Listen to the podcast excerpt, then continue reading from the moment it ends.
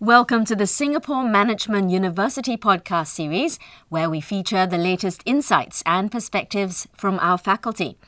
The advent of financial technology or fintech has created new opportunities, business models, products, and services. Fintech innovations have disrupted the financial industry, leading to novel ways of delivering financial services not only by traditional financial institutions, but also by startups. There is now a new way of computing that uses extremely small objects called quantum that could revolutionize the power and accuracy of computations from artificial intelligence to financial investments. Associate Professor Paul Griffin is a financial technology expert at the SMU School of Information Systems. He is also director of the Financial Technology track under the SMU Master of IT in Business program. In this podcast, Professor Griffin, who has started researching into the efficacies of quantum computers, shares his research findings and discusses how he sees quantum computers developing in the near future. Professor, what is a quantum computer and how useful are they?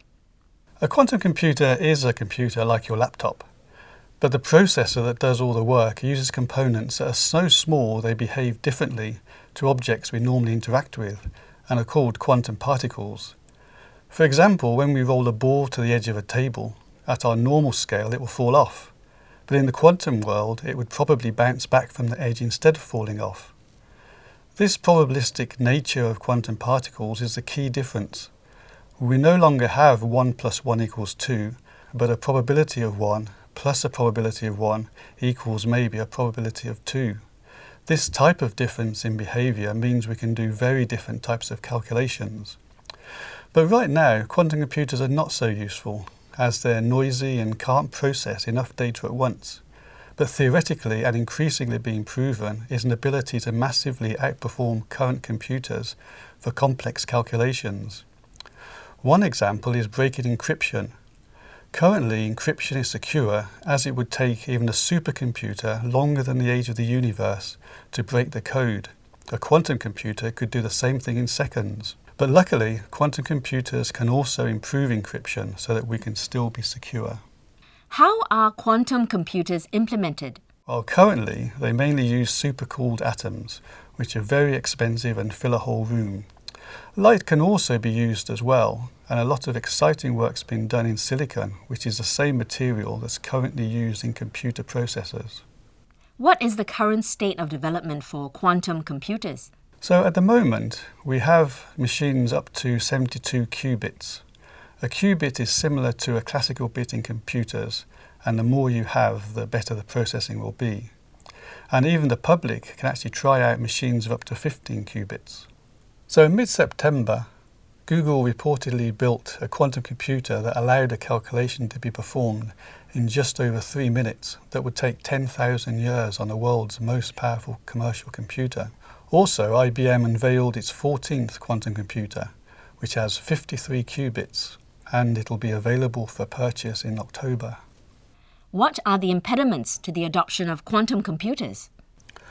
Well, the main problem right now is noise. Quantum particles are very small and very sensitive to any change in the environment, such as a sound can create noise in the system.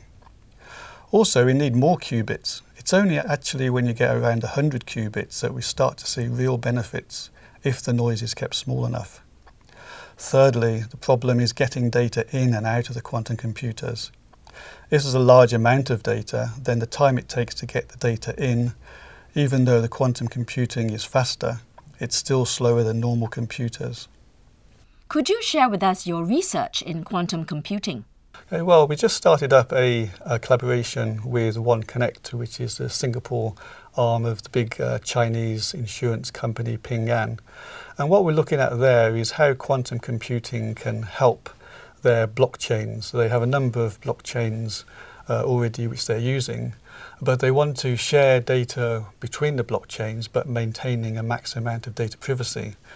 They have a blockchain system or multiple blockchain systems and they want to do research in how to more effectively uh, interconnect those blockchains.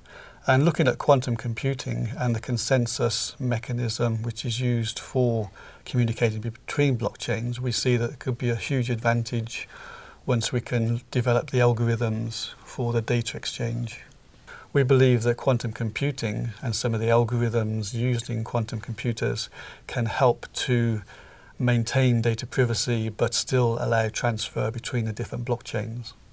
How do you foresee quantum computer applications developing in the near future? Well, really, there's no limit. As the famous physicist Richard Feynman said in 1982, most of the processes in the world work on probability. Quantum computers work on probability, so why not use quantum computers for pretty much anything? Thank you, Professor. Thank you.